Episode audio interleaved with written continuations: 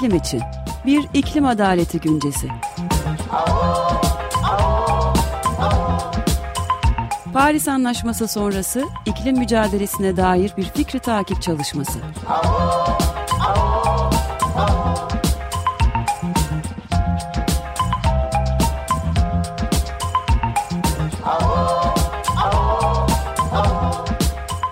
Hazırlayan ve sunanlar Yücel Sönmez, Ömer Madra ve Özdeş Özbay.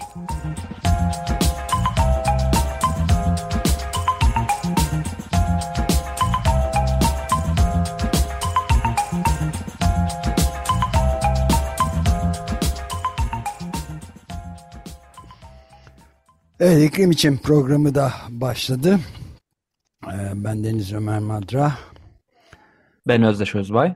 Yücel Sönmez yok bugün. Onun için de e, biz bir konuk da alıyoruz şimdi zaten. Onu da takdim edeceğiz. E, destekçimiz iklim için destekçisi Nevzat Sayın'a da teşekkür ederek başlayalım. Bir konuğumuz var Utku Berktaş. Açık Radyo dinleyicileri yakından e, biliyorlar. Antroposen Sohbetler programcımızın da yapımcısı kendisi.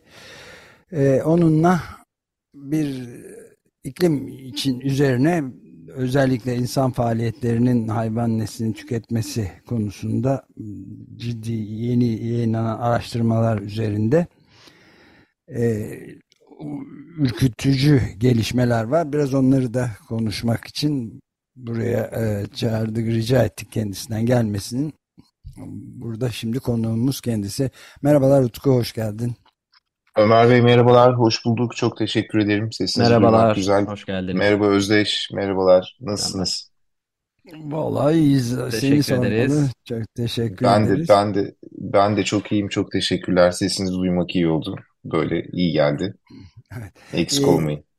Şimdi öncelikle bu iklim meselesine girmeden hemen önce bir e, yıl, birinci yıl dönümünde bu Türkiye'nin yaşadığı en büyük deprem felaketlerinden Evet, biri belki evet. de birincisini hatta uzun süredir yüzyılın. Biraz ondan bir iki kelimeyle bahsetmek bahsederek girelim ne dersin? Evet evet çok iyi olur. Çok iyi olur. Yani e, çok önemli bir felaketti bizim için. Türkiye için yani muhakkak bahsetmeliyiz. Bahsetmeliyiz. Çok büyük bir yıkıma sebep oldu. E, Biraz yani önce- diyecek çok fazla bir şey yok. Evet yani esas itibariyle yaşanan travmadan belirsizliklerin hüküm hala hüküm sürmesinden yıkıntının altında devam eden hayattan bahsetme fırsatını da bulduk. Bölgeyi yakından sık sık e, ziyaret eden ve onlar mülakatlar yapan gazeteci arkadaşımızla da konuştuk. Yani e, bir travma ve şokun devam ettiğini görüyoruz. Sabahleyin anmalarda da e, bayağı ciddi protesto sesleri de yükselmiş. Böyle bir Aradan geçen zaman çok ama o çok zamana karşın insanların hala e, özellikle yeterli desteği alamamış olmaları benim anladığım öyle hani basından gördüğüm kadarıyla. Bu çok iç acıtıcı, iç acıtıcı bir şey yani hani e, e, sürekli bu olayın da tazeliğini koruyan bir durum galiba. evet ve bundan e, kolay kolay da e, kurtulma imkanı e, Yok. e, gözükmüyor. Üstelik de yani hesap sorulamamasının verdiği önemli bir Evet. Evet. şey duygusu var. Yani içinde insanların içinde acı bir duygu bırakılıyor. Hatta Antakya'dan e, Gökhan Zan'ın çok ciddi şikayetleri olduğunu da isyanına da birazcık yer verdik. T24'te çıkan bir dün bir televizyon programına çıkıp bayağı ciddi e, yeterli şeyin gösterilmediği konusunda e, özenin gösterilmekten çok uzak olduğu konusunda hem iktidarı su- Cumhurbaşkanı'nı hem de Halk Partisi'nin aday gösterdiği belediye başkanını eleştiren Gökhan Zan'ın görüşlerine de yer verdik biraz. Evet, Evet, durum evet bu. ben de takip etmiştim. Evet çok yani ne yazık ki böyle bir durumla karşı karşıya kaldık ve bir yıldır da anladığım kadarıyla iyi bir imelenmiş bir yol alamamış gibi görünüyoruz yani. Öyle görünüyor evet. Fatma Yürür de zaten yakın zamanda bir yerel kaynaklarla da görüşmüş bağımsız gazeteci. Onunla deprem bölgesindeki son durumu konuştuk. Hiç iç açıcı değildi yani. Yok görüntüler öyleydi Ömer Bey. Ben de çok üzülüyorum. Yani e, bir şey de yapamıyoruz bu anlamda ama unutmamak da gerek. E, ama işte görünmeyince de özellikle uzakta olanlar unutuyor galiba. Ben Malatya'yı görmüştüm. E, genellikle hani basına yansıyan televizyonda gördüklerimiz Hatay, Kahramanmaraş oralar ama Malatya'da mesela çok ciddi bir yıkımla karşı karşıya kalmıştı ama bunları da çok görmedik. Yani insanlar bambaşka şeyler yaşıyor. Hayal etmesi de e, empati kurması da galiba zor oluyor ama empati kurmalıyız galiba ve unutmamalıyız. Evet dayanışma hareketleri hala devam ediyor ama eskisi kadar eskisi gücünde değil anlaşılan. Değil, değil evet. Bunları takip etmeye devam edeceğiz.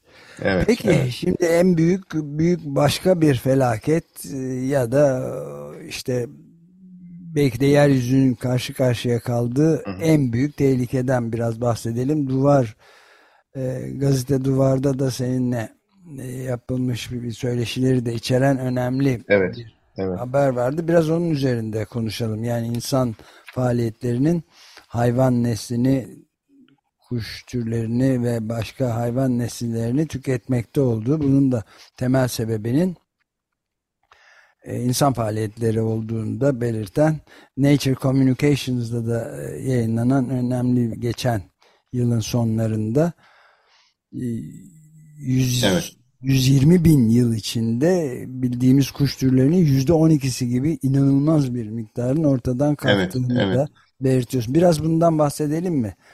Tabii tabii tabii çok memnun olurum.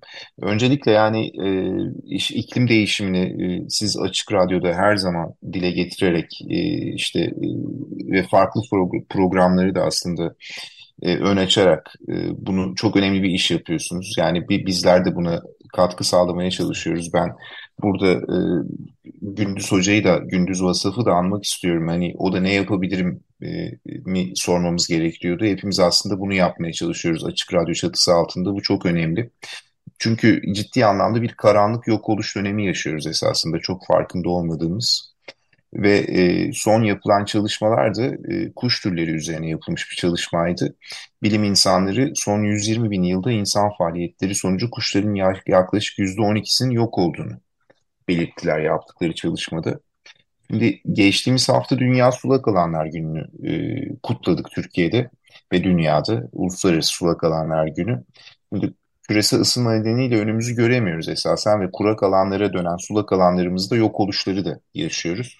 Ve içinde bulunduğumuz dönem aslında 6. yok oluş dönemi olarak tanımlanıyor ve e, bu dönemde çok hızlı yok oluşların olduğundan e, bahsediyoruz hepimiz. Yok oluşlar esasında hani e, evrimsel biyoloji için de canlılığın bu çeşitliliğin tekrar ortaya çıkması için önemli bir şey. Olması gereken bir şey. Yani bu evrimin tamamıyla evrimi drive eden, onu tetikleyen, yeni türlerin ortaya çıkmasını sağlayan bir e, materyal diyebiliriz esasında, bir olay diyebiliriz. Ama bugün yaşadığımız yok oluşlar geçmişi düşündüğümüzde çok hızlı ve gezegen buna adapte olabilecek e, durumda değil. Yani böyle bir şey daha önce kendi tarihinde o 4,5 milyar yıllık tarihinde 3,8 milyar yıldır da e, gezegende hayat olduğunu biliyoruz. E, canlılık olduğunu biliyoruz. E, dolayısıyla bunlar pek hayal edebildiğimiz rakamlar değil. Çok ciddi bir e, yok oluşu var. Bu, bunun anlamı ne esasında? E, bu e, Nature Communications'da çıkan makale de bunun anlamının tekrardan altını çiziyorlar insan eliyle yarattığımız bir kriz. Bu da bugün aslında çok dile gelmeyen, e, çok fazla söz etmediğimiz biyoçeşitlilik krizi. Aslında biliyoruz ne olduğunu ama çevremizde bizimle beraber bu gezegeni paylaşan canlılar e, çok hızlı bir şekilde yok oluyorlar. Yani önüne alamıyoruz bunu ve insan gezegendeki hemen her yere etki etmek durumunda. Ve bunu yapıyor. Yani bugün yaşadığımız yok oluşları e, bu etkide bir maliyet olarak önümüze getirmiş durumda. Şimdi bu tür maliyetleri dünya tarihinde birçok defa görmüşüz esasında. E, ama dediğim gibi aralıklar çok e, uzun, e, yıllara dayanıyor. İşte 66 milyon yıl önce en son büyük yok oluşu yaşamışız. Milyon yıl diyorum, 66 milyon yıl diyorum. Hani normal bir ortalama insan ömrünü düşündüğünüzde çok hayal edebileceğimiz bir zaman değil. Ve e, insan hani toplu yaşamı geçmekle beraber atmosferi değiştirmeye başlayınca, atmosferin bileşenlerini, sera gazlarını artırmaya başlayınca, küresel ısınmayla bizi karşı karşıya bırakmaya başlayınca insan faaliyetleriyle ki burada hemen altını çiziyorum, insan faaliyetleri burada çok önemli. E, Birçok bir yok oluşun da önünü açıyor esasında ve Örneğin 14. yüzyılda insan kaynaklı en büyük yok oluşlardan birini kuşlar yaşamış. Bunu bilmiyorduk. Bunu Nature Communications'ta çıkan çalışmayla e, öğrendik. E, bunun birazdan detaylarını vereceğim ama e, biraz daha skalayı şey yapabilirsek, genişletebilirsek mesela öyle bir bakarsak 120 bin yıla odaklanalım mesela işte son buzullar arası dönem. Bugünkü gibi bir durumun olduğu e, iklimsel koşulların bugünün yansıttığı 120 bin yıl önce e, durum nasıldı? 120 bin yıl önceden günümüze doğru geldikçe e, insanın da aslında hani avcı toplayıcılıktan toplu yaşama geçmesiyle beraber kuş türlerinin %12'sinin insan faaliyetleri nedeniyle yok olduğu ortaya konmuş durumda. Ya bu önceki tahminlerin e, daha önce bu konuda yapılmış tahminlerin iki katı olarak karşımıza çıkıyor ve geride bıraktığımız 2023 yılının sonlarında yayınlandı bu akademik çalışma. Ve e, geç Pliostesen dönem olarak tanımlanan bu dönem yaklaşık 1430 kuş türünün yok olduğu tahmin ediliyor. Dolayısıyla bu sayıyı bilmiyorduk. Yani bu çok ciddi bir sayı esasında 1430 kuş türünün ortadan kalkması. Çünkü her bir türü e, çok uzun evrimsel süreçlerde ortaya çıkmış, meşakkatli süreçlerde ortaya çıkmış bir e, bir tür olarak ya da bir önemli bir varlık olarak kabul etmek durumundayız. Dolayısıyla bizim kaybettiğimiz türleri tekrar kazanma şansımız gezegende yok. Yani kriz, o biyoçeşitlik krizi zaten buradan ortaya çıkıyor. Ve bunların her birinin ekosistemde e, bulunduğumuz ekosistem içerisinde bir görevi var. Ekosistemin sağlığını da esasında sağlıyorlar ki kuşlar da bunun için çok önemli. Tozlaşmayı sağlıyor. Ondan sonra farklı görevleri var.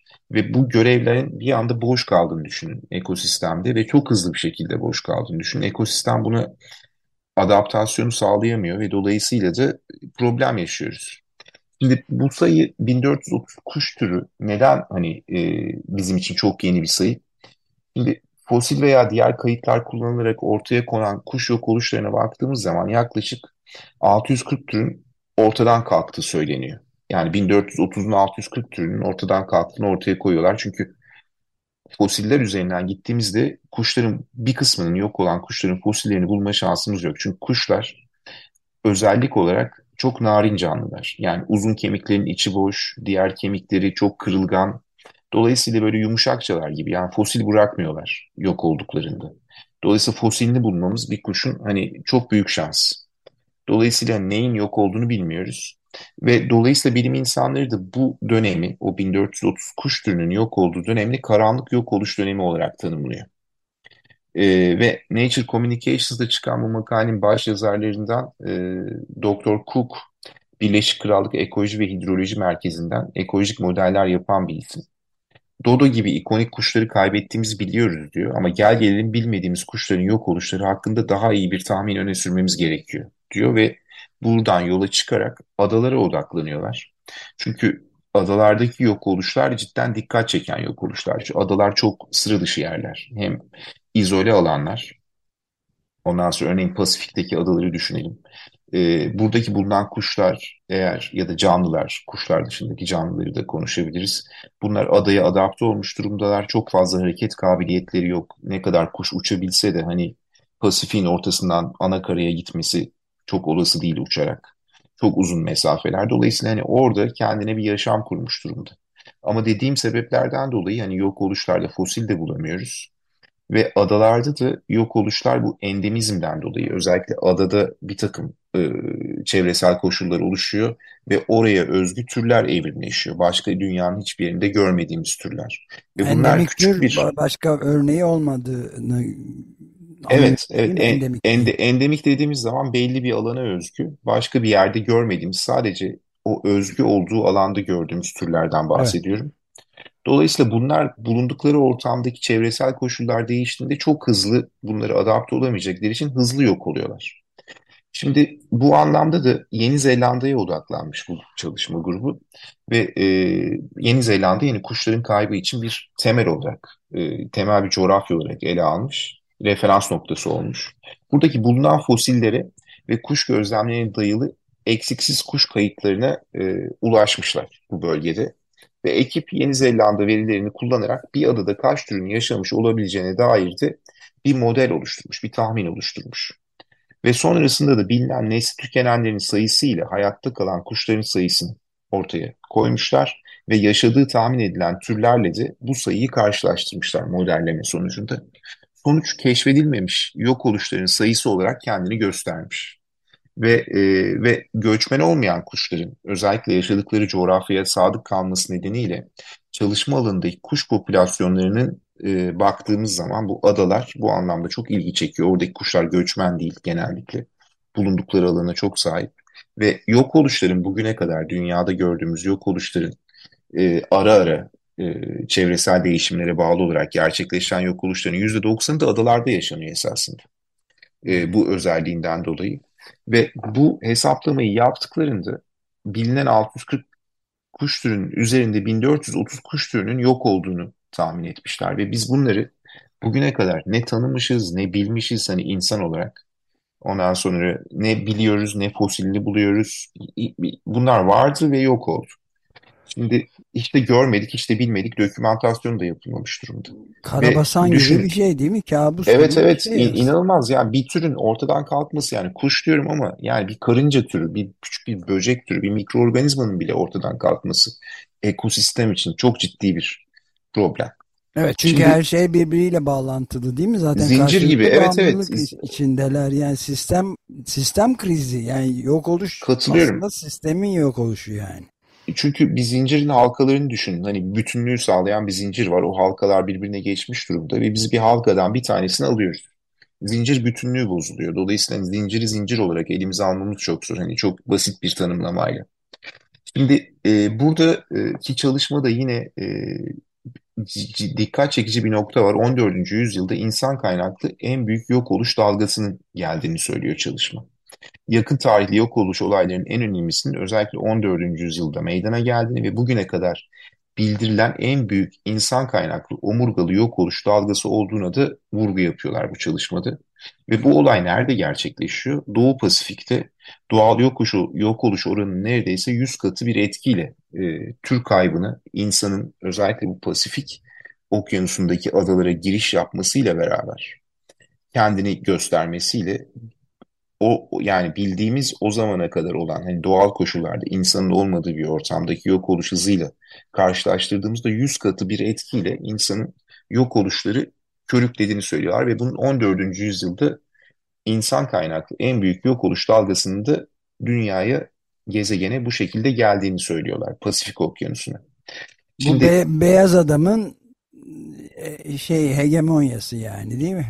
Çok kesinlikle böyle. Şimdi buradaki e, Ömer Bey dikkat edeceğimiz noktalardan bir tanesi bunun temel sebebi ne? Şimdi biz bugün aslında iklim krizinden bahsediyoruz, küresel ısınmadan bahsediyoruz. Buna bağlı olarak türler dağılımlarını değiştiriyor. Kimi istilacı türler bir anda hiç olmayacakları coğrafyalarda belirliyorlar. Ve oradaki e, coğrafyanın kendi türlerini yok ediyorlar falan. Ama o dönemde e, genellikle ormansızlaşmaya, istilacı türlerin ortaya çıkmasına neden olan insan yerleşiminden kaynaklanan bir yok oluştan bahsediliyor. Ve çalışmanın sonuçları çok sayıda kuşun yok oluşunun kuş türlerinin zenginliğini, ekolojik çeşitliliği ve bizim evrimsel tarihi anlayışımız açısından önemli bir kayıp olduğunu söylüyor. E, benim aldığım notlardan ve bugün gerçekten dünya sandığımızdan çok daha boş. Ve bu kayıp kuşlar yani hayal gücümüz için önemli bir kayıp esasında. Yani gerçekten de gezegen bizim düşündüğümüzden çok daha boş. Bugün var olduğunu bildiğimiz, bilimsel olarak isim almış, literatürde kendini gösteren 2.16 milyon ya da 2.2 milyon tür olduğunu söyleyebiliyoruz. Bunların 1 milyonu da böcekler. Ee, yaklaşık 60 bin kadarı karasal omurgalılar.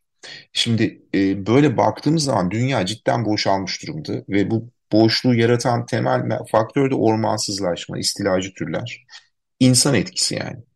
Şimdi bugün e, bir şeyin altını çizmek istiyorum. WWF'in yaşayan gezegen raporuna bakacak olursanız hala ormansızlaşma birinci sırada. Yani çünkü artan insan nüfusu bizim gerçekten hani e, elimizi zorlaştırıyor gezegende. Ve e, özellikle de belli bölgelerde yoğunlaşmış durumda. İşte Çin ve Hindistan'a bakıyorsunuz dünya nüfusunun %30'unu e, tutuyor yani Çin ve Hindistan. Ve işte Covid-19 Çin'de ortaya çıktı. Çünkü biyoçeşitliliğe bir etki yaptık. Yani ormansızlaşmayla ya da gıda ile ilişkili olarak hiç bilmediğimiz canlılarla hani besin olarak kullanmaya başlayınca hiç bilmediğimiz mikroorganizmaları bağışıklık sistemimiz görmeye başladı ve buna adapte olamadık. E, dolayısıyla hani e, ormansızlaşma WWF'in bu yaşayan gezegen raporunda hala birinci sırada. Kirlilik, habitat degradasyonu, sonra kirlilik, istilacı türler ve şu anda hani iklim değişimine baktığımız zaman o yaşayan gezegen raporunda son sırada yer alıyor gibi gözüküyor ama bu iş böyle giderse zannediyorum 30 yıl içinde iklim değişimi birinci sırada. Küresel ısınmaya bağlı iklim değişimi kendini konumlandıracak. Yani buradan şunu anlıyoruz. Zannediyorum iki önceki COP'lardan bir tanesinde bir sempozyumda e, biyoçeşitlikle ilgilenen bilimcilerden birisi şunu söylemişti bilim insanlarından birisi.